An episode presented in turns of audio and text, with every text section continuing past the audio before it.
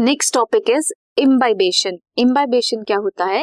ये एक special type के डिफ्यूजन है, जिसमें वाटर एब्जॉर्ब करता है सॉलिड्स और कोलॉइड्स जिसकी वजह से उनका एरिया इंक्रीज करता है या फिर उनका वॉल्यूम बढ़ता है।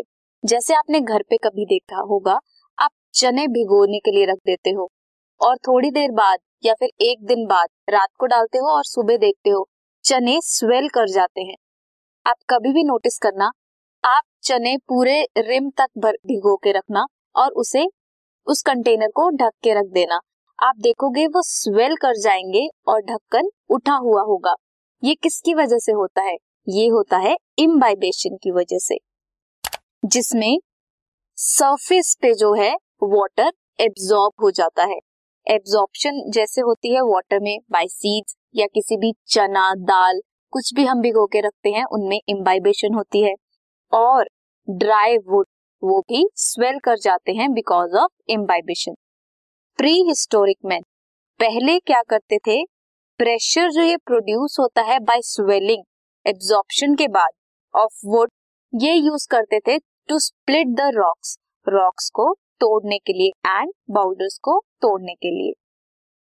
ये प्रेशर है ड्यू टू इम्बाइबेशन जिसकी वजह से जो सीड्स होते हैं they are able to emerge out of the cell soil soil से बाहर कैसे निकलते हैं सीड्स बिकॉज़ उनमें इम्बाइबेशन होती है। एब्जॉर्ब करते हैं वाटर को स्वेल करते हैं, जिसकी वजह से वो सॉइल के बाहर आ सकते हैं। इम्बाइबेशन ये भी एक डिफ्यूजन है। क्यों? बिकॉज़ इसमें भी मूवमेंट डिपेंड करती है कंसंट्रेशन ग्रेडियंट पे। Along the concentration gradient movement होती है।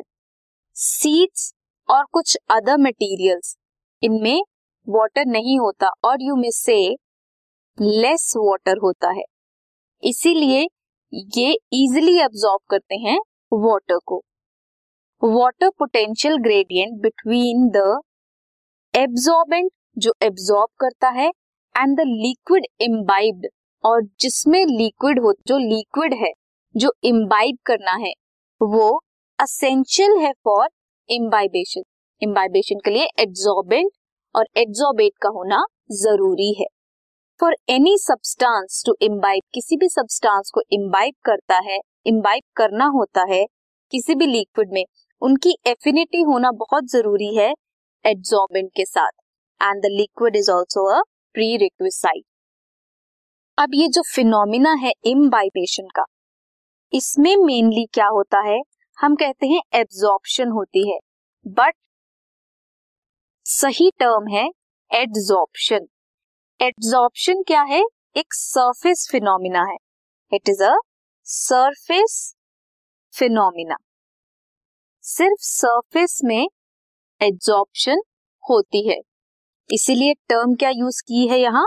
Adsorbent not absorbent it's A D so this was all about imbibition एक सरफेस फिनोमिना है, जिसकी वजह से जो भी सीडलिंग्स हैं या ड्राई वुड है, वो स्वेल कर पाती।